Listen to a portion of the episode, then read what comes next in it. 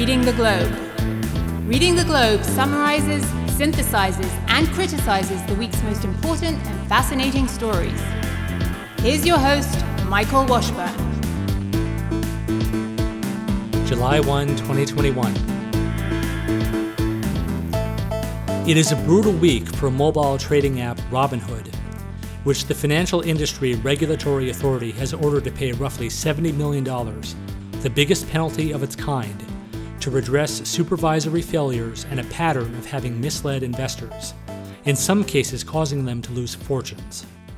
As reported in an article on CNN's website on Wednesday, FINRA has taken this action as a consequence of system outages that disrupted trading and made customers lose tens of thousands of dollars, as well as the lawsuit brought by the family of a 20 year old Robinhood trader who committed suicide in 2020. Robinhood's name suggests that the company would like the world to know it as a populist enterprise, if not literally taking from the rich and giving to the poor, then making options and high speed trading technology that were hitherto the domain of highly specialized financial professionals available to anyone with a phone. But the arena of trading algorithms and futures markets is most definitely not accessible to everyone, and Robinhood has come to look like one more get rich quick scheme with a terrible human cost. If anyone in the past held out any tentative belief that its approach could work, the tragedy of 20 year old Alex Kern's suicide last year was a rude awakening. A clerical and accounting error on the part of Robinhood led the young user to believe that he was in debt to the tune of $730,000, the figure given as a negative balance in his Robinhood trading account. The suicide forever tainted Robinhood. Nor will it be easy for the app to live down the consequences of its system outages in March 2020.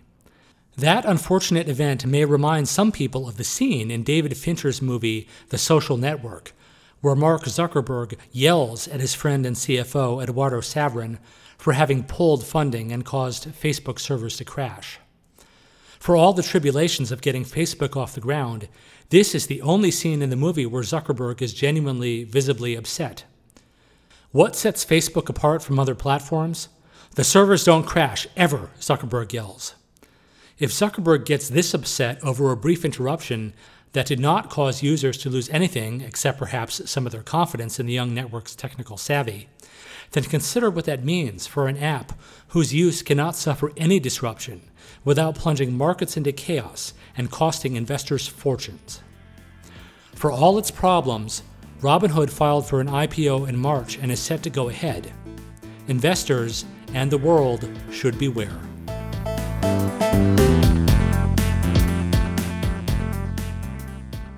Many of us have long been familiar with the tendency of institutions with a highly specific role in ensuring the safety and well being of American society to buckle to progressive demands, to pursue certain social goals that have nothing to do with their ostensible mission.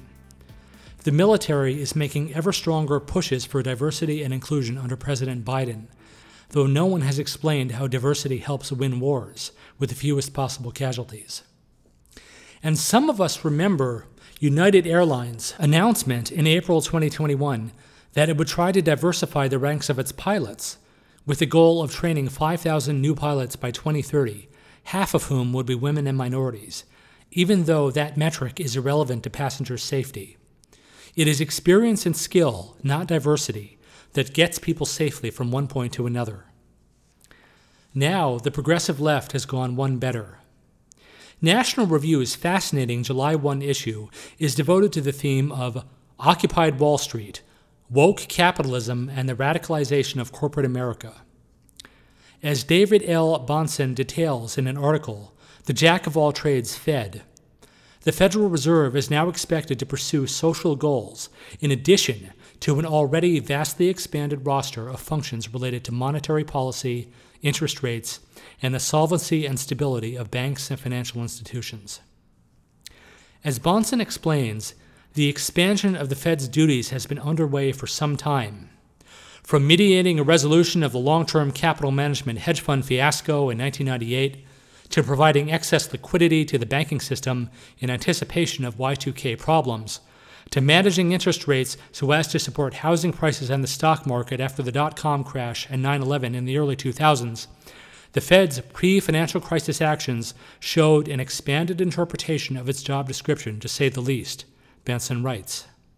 With the 2008 crisis, the Fed's role expanded still further, as JP Morgan bought Bear Stearns, and the capital markets came to require all manner of products and credit facilities to operate smoothly. In the aftermath of the crisis, the Fed spent $200 billion in 2009 and 2010 to prop up various areas of the market with loans, making extensive use of quantitative easing and zero interest rate policy. The management of risk assets, Bahnsen points out, has added to the already significant burden of ensuring price stability and optimum employment. Some might think that all this is a tall enough order, but under President Biden, a body once charged with pursuing sound fiscal policy in a politically neutral manner now is also supposed to address the racial wealth gap and deal with climate change. In the eyes of some progressives, those twin imperatives may already represent the real dual mandate the Fed must pursue at all costs.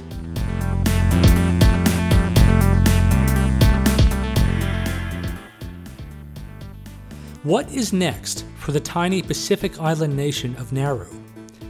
As The Guardian, Reuters, Cook Island News, and other sources have reported this week, and as Elizabeth Kolbert recently detailed in a lengthy New Yorker piece, Nauru's government is making a strong push to demand a finalization of the regulations concerning deep sea mining. It has used its clout as a United Nations member to ask the International Seabed Authority to expedite consideration of deep sea mining laws and protocols, triggering the so called two year rule that requires finalization within that time frame.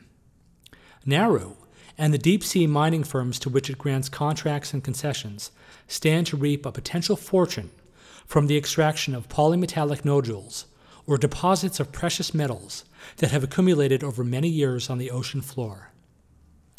To say that Nauru needs the money from mining of polymetallic nodules would be an understatement. For decades, the island relied on exports of the one commodity it had in abundant supply, namely, the vast accumulations of phosphate contained in the waste of migrating birds. The phosphate is an ingredient in fertilizers on which farmers in many countries depend. The exports briefly made Nauru one of the richest nations per capita, but it entered the new millennium with its interior mined out and most of the phosphate depleted.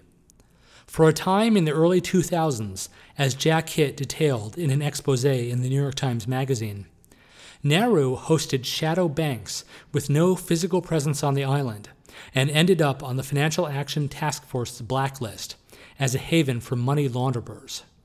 It was not a sustainable venture. Housing refugees who seek admission to Australia in a squalid detention center has only led to human rights violations and more bad publicity. Nauru has been desperate for new revenue streams. What is the socially conscious stance with regard to Nauru's current efforts? It may seem environmentally responsible to encourage the mining of polymetallic nodules, given their use in the production of batteries for electric vehicles. But the flip side of the coin, as the Cook Island News detailed on June 28, is that deep sea mining hampers the ocean's ability to store carbon, so it may also be highly environmentally destructive. Last week, more than 300 scientists in 44 countries joined a call for a moratorium on deep sea mining, at least until they can carry out further research on the environmental impact. They are not alone.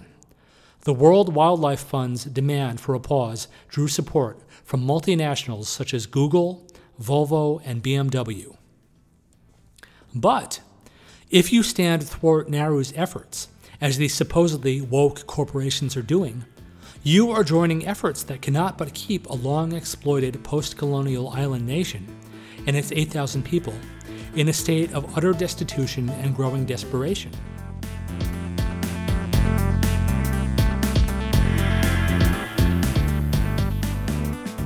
How far will Quebec go to preserve its francophone character? Having narrowly voted against secession from Canada in referenda in 1980 and 1995, the people of the province are still not likely to see the issue go away anytime soon. Pressures for an officially French language province have been building for some time, and things are likely to come to a head this summer thanks to a bill put forward on May 13 by Coalition Avenir Quebec, which dominates the province's National Assembly, having won a majority of seats in the elections of October 2018. The bill is not just one more cute or sentimental acknowledgement of the importance of something or other. Its authors mean business. As reported in The Economist's June 26 issue, the bill is part of an effort to promote French as Quebec's official language. It requires businesses to have a bulk of their signs in French, and requires those with 25 or more employees to put committees in place that will oversee the use of written and spoken French in company affairs. In a province famously welcoming to immigrants and refugees, new arrivals will have six months to learn French after which any government letters they receive will be in French rather than the language of their preference. The bill even goes so far as to seek to revise Canada's constitution by adding language referring to Quebec as a nation. If people find the bill extreme or even shocking in its blunt enforcement of Quebec's francophone character, they should reflect on Quebec's status as a small province within a heterogeneous country whose federal government has long pursued policies that deluge provinces with new arrivals, who have little knowledge of or interest in the idiosyncratic customs, literature, culture, and language of a given province. The country has been taking in more than 300,000 immigrants per year. No wonder Avenir Quebec does not trust bureaucrats in Ottawa to help ensure that Quebec does not continue to slide into a new non identity as one more faceless place, rife with McDonald's and parking lots and iPhones blaring the same synthetic pop heard anywhere. The Economist characterizes Avenir Quebec as a conservative party, and that adjective does apply in the sense that the party wants to conserve the province's heritage and culture. Avenir Quebec may be at odds with certain tenets of progressive ideology, but this is not really a right wing or left wing issue. It was Gore Vidal in The Nation who once said that settlement of the American continent had turned its wilderness into a cement desert bright with golden arches. There are limits to the number of people any society can take in. We are probably closer to the beginning than the end of a retooled and re energized Quebec nationalism written and read by Michael Washburn for Audio Hopper.